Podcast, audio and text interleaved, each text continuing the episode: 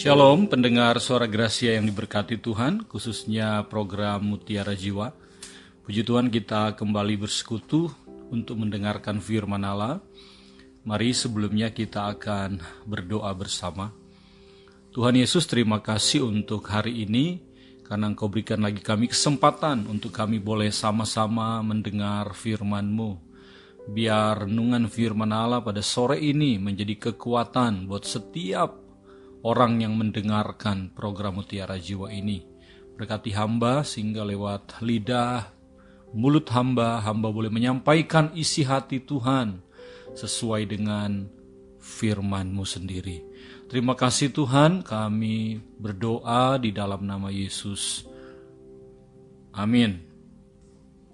Puji Tuhan, Bapak Ibu Saudara yang dikasih oleh Tuhan, pendengar program Mutiara Jiwa yang diberkati oleh Tuhan.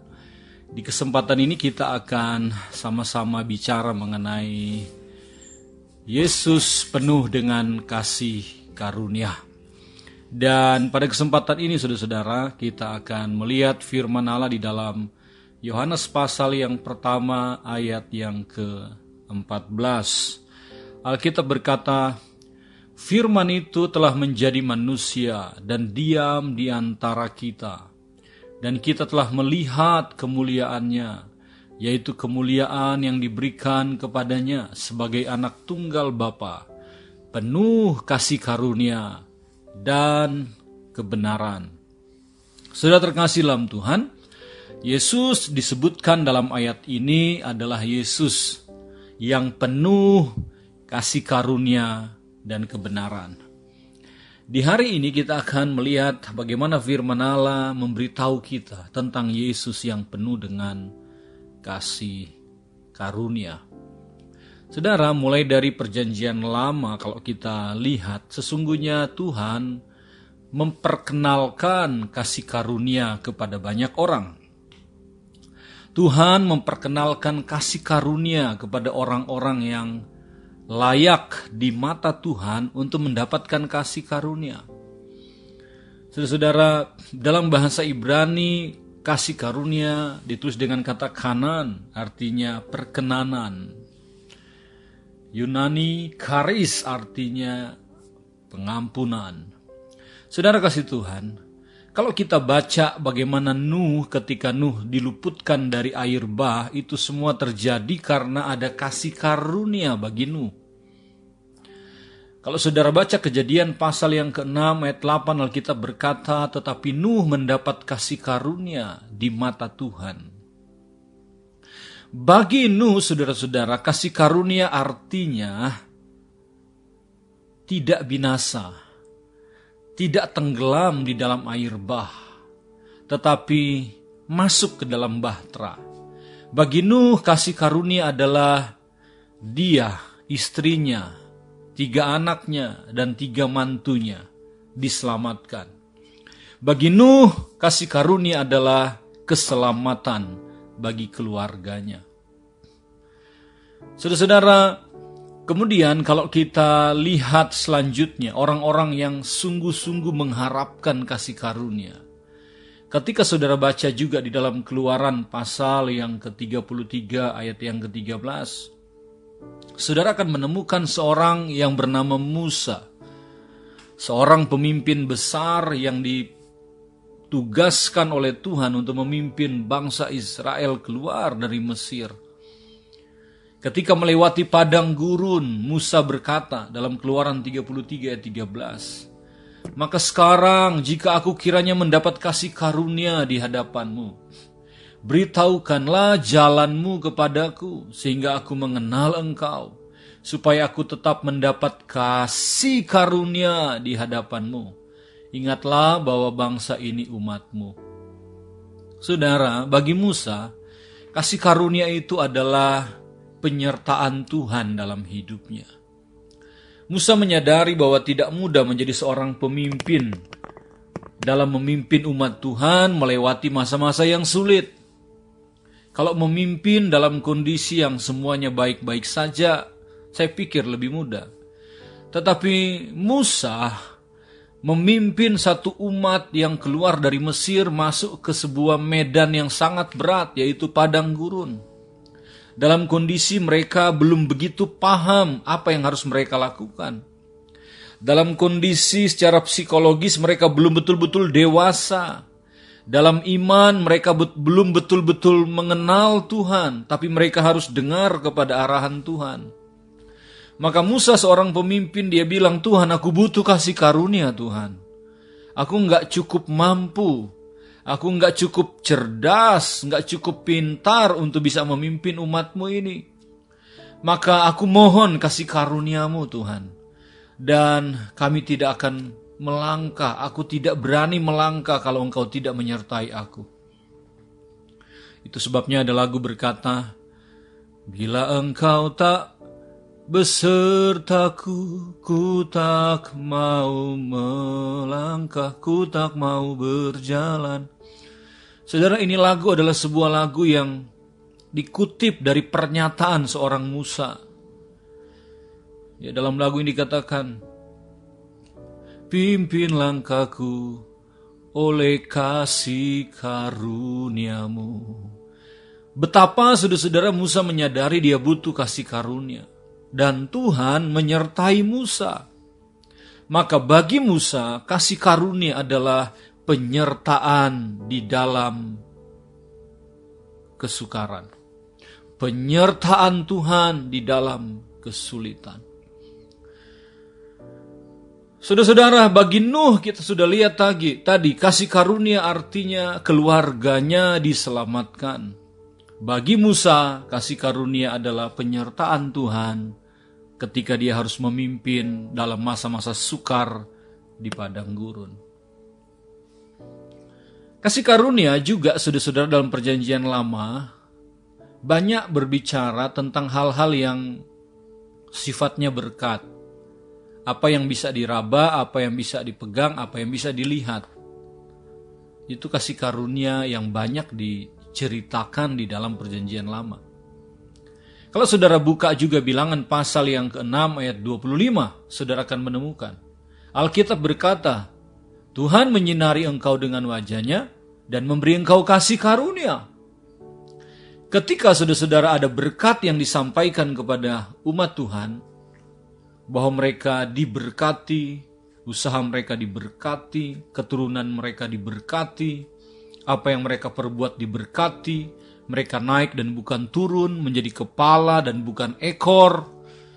Saudara-saudara, Alkitab berkata bahwa berkat yang disampaikan oleh imam kepada umat Tuhan itu, itu adalah kasih karunia buat umat Tuhan. Jadi kasih karunia juga bicara tentang berkat-berkat di dalam kehidupan. Secara lahiriah Percayalah saudara-saudara bahwa setiap orang yang dekat dengan Tuhan pasti diberkati Tuhan.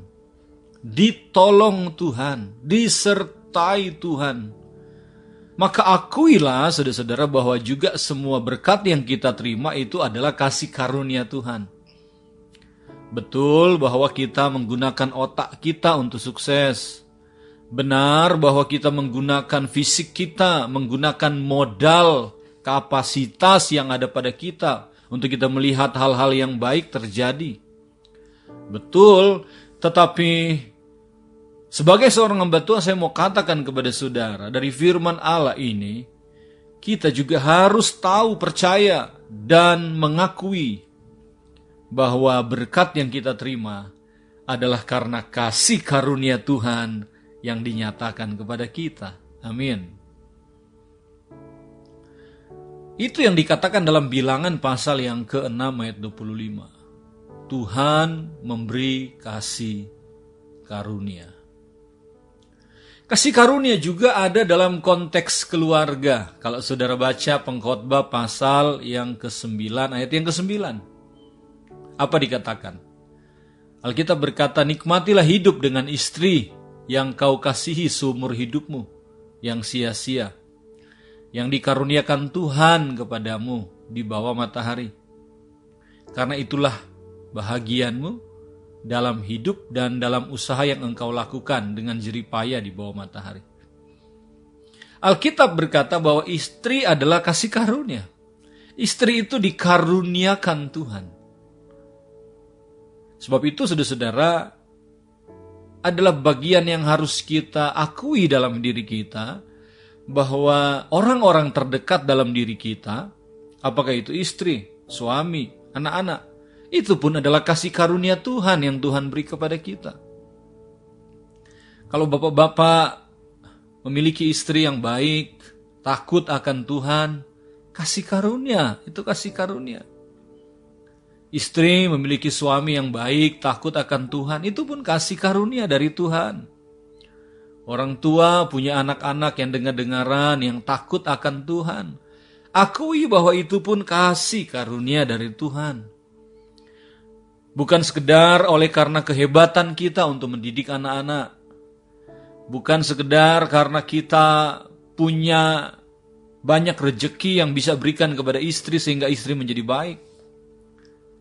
Tidak, saudara-saudara. Keluarga kita yang baik, yang takut akan Tuhan, yang menghormati orang tua, yang mengasihi istri, yang tunduk kepada suami, itu pun adalah kasih karunia dari Tuhan. Maka kalau ada di antara saudara yang belum berumah tangga mendengar firman Allah ini, carilah jodoh dengan cara minta petunjuk Tuhan. Mintalah kasih karunia Tuhan untuk jodoh yang nanti Tuhan akan berikan kepadamu. Percayalah bahwa itu pun adalah kasih karunia Tuhan. Bagi orang tua yang belum mempunyai anak, ketahuilah bahwa anak adalah kasih karunia Tuhan.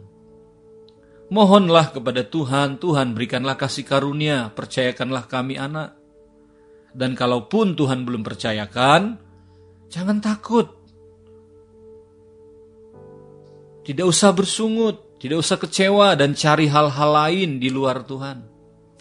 Sebab yang namanya kasih karunia Tuhan, itu adalah dari Tuhan. Dan kita adalah orang yang menerimanya dengan syukur. Saudara-saudara kasih Tuhan,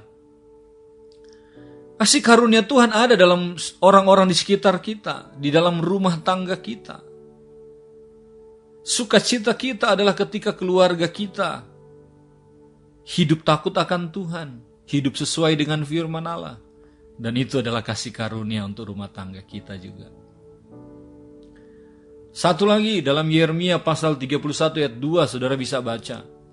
Yeremia 31 ayat 2 berkata beginilah firman Tuhan.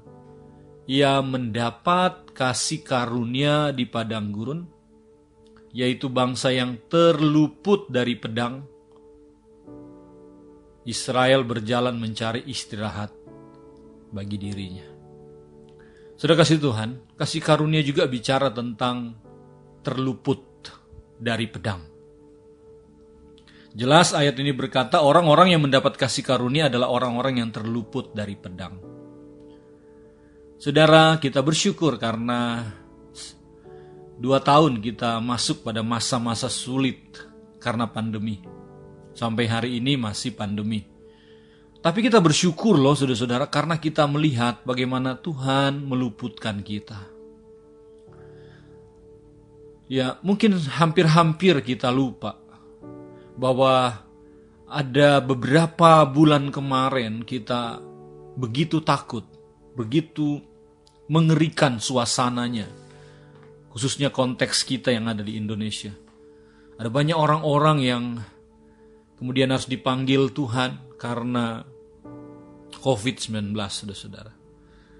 Pada waktu itu semua orang gelisah. Nah sekarang saudara-saudara ada kebebasan. Bahkan mudik sudah diizinkan. Tapi kita nggak boleh lupa dari ayat ini yang kita baca kita nggak boleh lupa. Ada kasih karunia yang kita terima sehingga kita diluputkan. Tuhan masih memberikan kesempatan bagi kita. Kita tidak menghakimi mereka-mereka yang dipanggil Tuhan karena kena COVID. Semua ada dalam rencana Tuhan pasti. Tetapi bagi kita yang masih diberikan kesempatan hidup, hargailah kehidupan ini sebagai kasih karunia. Bahwa kita adalah orang-orang yang diluputkan oleh Tuhan. Dan saya tidak tahu mungkin berapa kali saudara berkendara mobil nyaris sebetulnya dalam hitungan detik saudara mungkin bisa mengalami musibah. Tapi Tuhan luputkan. Atau barangkali sedang bekerja, tiba-tiba sebetulnya ada persoalan-persoalan yang bahaya. Yang kalau kita meleng sedikit, kita bisa celaka barangkali. Tetapi puji Tuhan hari ini saudara masih diberi kesempatan untuk mendengar program Mutiara Jiwa. Kita masih bisa beraktivitas sepanjang hari ini. Oh saudara-saudara, hargailah hidup ini sebagai kasih karunia yang diberikan oleh Tuhan sehingga kita diluputkan. Mungkin ada penyakit-penyakit yang kita tidak tidak sadar. Kalau penyakit yang terasa sakitnya kita cepat sadar dan kita cepat berobat. Tetapi mungkin ada penyakit-penyakit yang kita tidak sadar ada dalam diri kita. Tapi kemudian sampai hari ini kita masih sehat. Dan kemudian tiba-tiba sakit itu sudah nggak ada lagi. Kita nggak pernah tahu dia sebetulnya ada dalam diri kita. Tapi kemudian sekarang penyakit itu sudah nggak ada lagi. Saudara-saudara, ini adalah hal yang kita harus syukuri. Dan itu adalah kasih karunia dalam diri kita. Ada banyak hal, barangkali sebetulnya ketika masa-masa krisis, mungkin saja perekonomian kita kalau kita salah hitung, kalau kita salah berinvestasi, salah mengatur keuangan, boleh jadi barangkali kita masuk kepada masa-masa yang sulit secara keuangan. Tapi karena kasih karunia Tuhan kita diluputkan. Sehingga keuangan kita masih baik-baik saja sampai hari ini. Dan ada banyak hal lain yang saya percaya kalau saudara renungkan. Hidup kita ini adalah hidup yang penuh kasih karunia. Karena apa? Karena diluputkan oleh Tuhan. Baik saudara yang dikasih oleh Tuhan. Beberapa hal kita sudah lihat tentang kasih karunia di dalam Perjanjian Lama. Ada kasih karunia di dalam keluarga, ada kasih karunia di dalam bisnis, ada kasih karunia di dalam hal-hal yang berhubungan dengan sakit penyakit, ada kasih karunia yang berhubungan dengan hal-hal yang di mana kita mengalami persoalan dan kita ditolong Tuhan. Ada banyak bidang kita mengalami kasih karunia. Dan mari kita lihat apa yang dikatakan oleh firman Allah di dalam perjanjian baru. Di dalam perjanjian baru, ayat yang kita sudah baca tadi, firman Allah berkata, saudara-saudara. Ayat pertama yang kita baca, Yohanes pasal 1 ayat 14. Firman itu telah menjadi manusia dan diam di antara kita dan kita telah melihat kemuliaannya, yaitu kemuliaan yang diberikan kepadanya sebagai anak tunggal Bapa. Kalau saudara membaca, boleh baca sama-sama dengan saya. Penuh kasih karunia. Haleluya. Semua bentuk kasih karunia yang kita terima dalam hidup kita dalam segala lini kehidupan, apakah itu dalam hal kesehatan kita, bisnis kita, pendidikan kita, dalam segala hal yang kita alami dalam hidup kita. Alkitab berkata dalam Yohanes 1 ayat 14, semua itu penuh di dalam Yesus. Yesus anak tunggal Bapa penuh, penuh kasih karunia. Kesempurnaan kasih karunia yang kita sudah bicarakan di awal tadi. Kesempurnaannya ada di dalam Yesus. Kata penuh ditulis dengan kata saudara-saudara pleres yang artinya sempurna. Komplit. Lengkap. Artinya apa saudara-saudara? Di dalam Yesus. Kasih karunia itu lengkap. Kasih karunia itu sempurna. Kasih karunia itu komplit. Apa pun yang engkau butuhkan di dalam hidupmu. Semua sempurna, semua lengkap ada di dalam Yesus Kristus Tuhan. Saudara yang mendengarkan firman Allah ini dan saudara percaya, bolehkah saudara berkata amin? Amin, saudara-saudara. Nah, sudah kasih dalam Tuhan Yesus Kristus. Kenapa di dalam Yesus kasih karunia itu penuh? Kasih karunia itu lengkap. Kasih karunia itu sempurna. Karena begini saudara. Ada banyak orang tahu bahwa Yesus sumber berkat, tapi mencari cara lain untuk diberkati. Yang di luar Tuhan Yesus. Banyak orang tahu bahwa di dalam Yesus ada kesembuhan, tetapi banyak orang juga mau mencari cara-cara dunia supaya bisa sembuh. Banyak orang percaya bahwa keluarga yang diberkati adalah keluarga yang dipenuhi dengan kasih karunia, tetapi ada banyak orang juga yang merelakan hidupnya, keluarganya berjalan di luar Tuhan barangkali demi sukses dan lain sebagainya.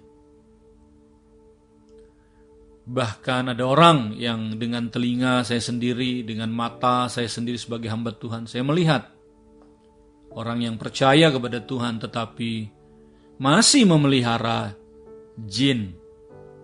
Ada jin di rumah, ada jin di mobil, ada jin di kantor. Sukses, sukses, saya melihat secara finansial sukses. Sampai suatu ketika mereka memanggil saya, mengundang saya untuk minta didoakan supaya mereka dilepaskan dari bencana yang menimpa keluarga mereka. Puji Tuhan oleh kemurahan Tuhan. Keluarga ini diluputkan oleh Tuhan.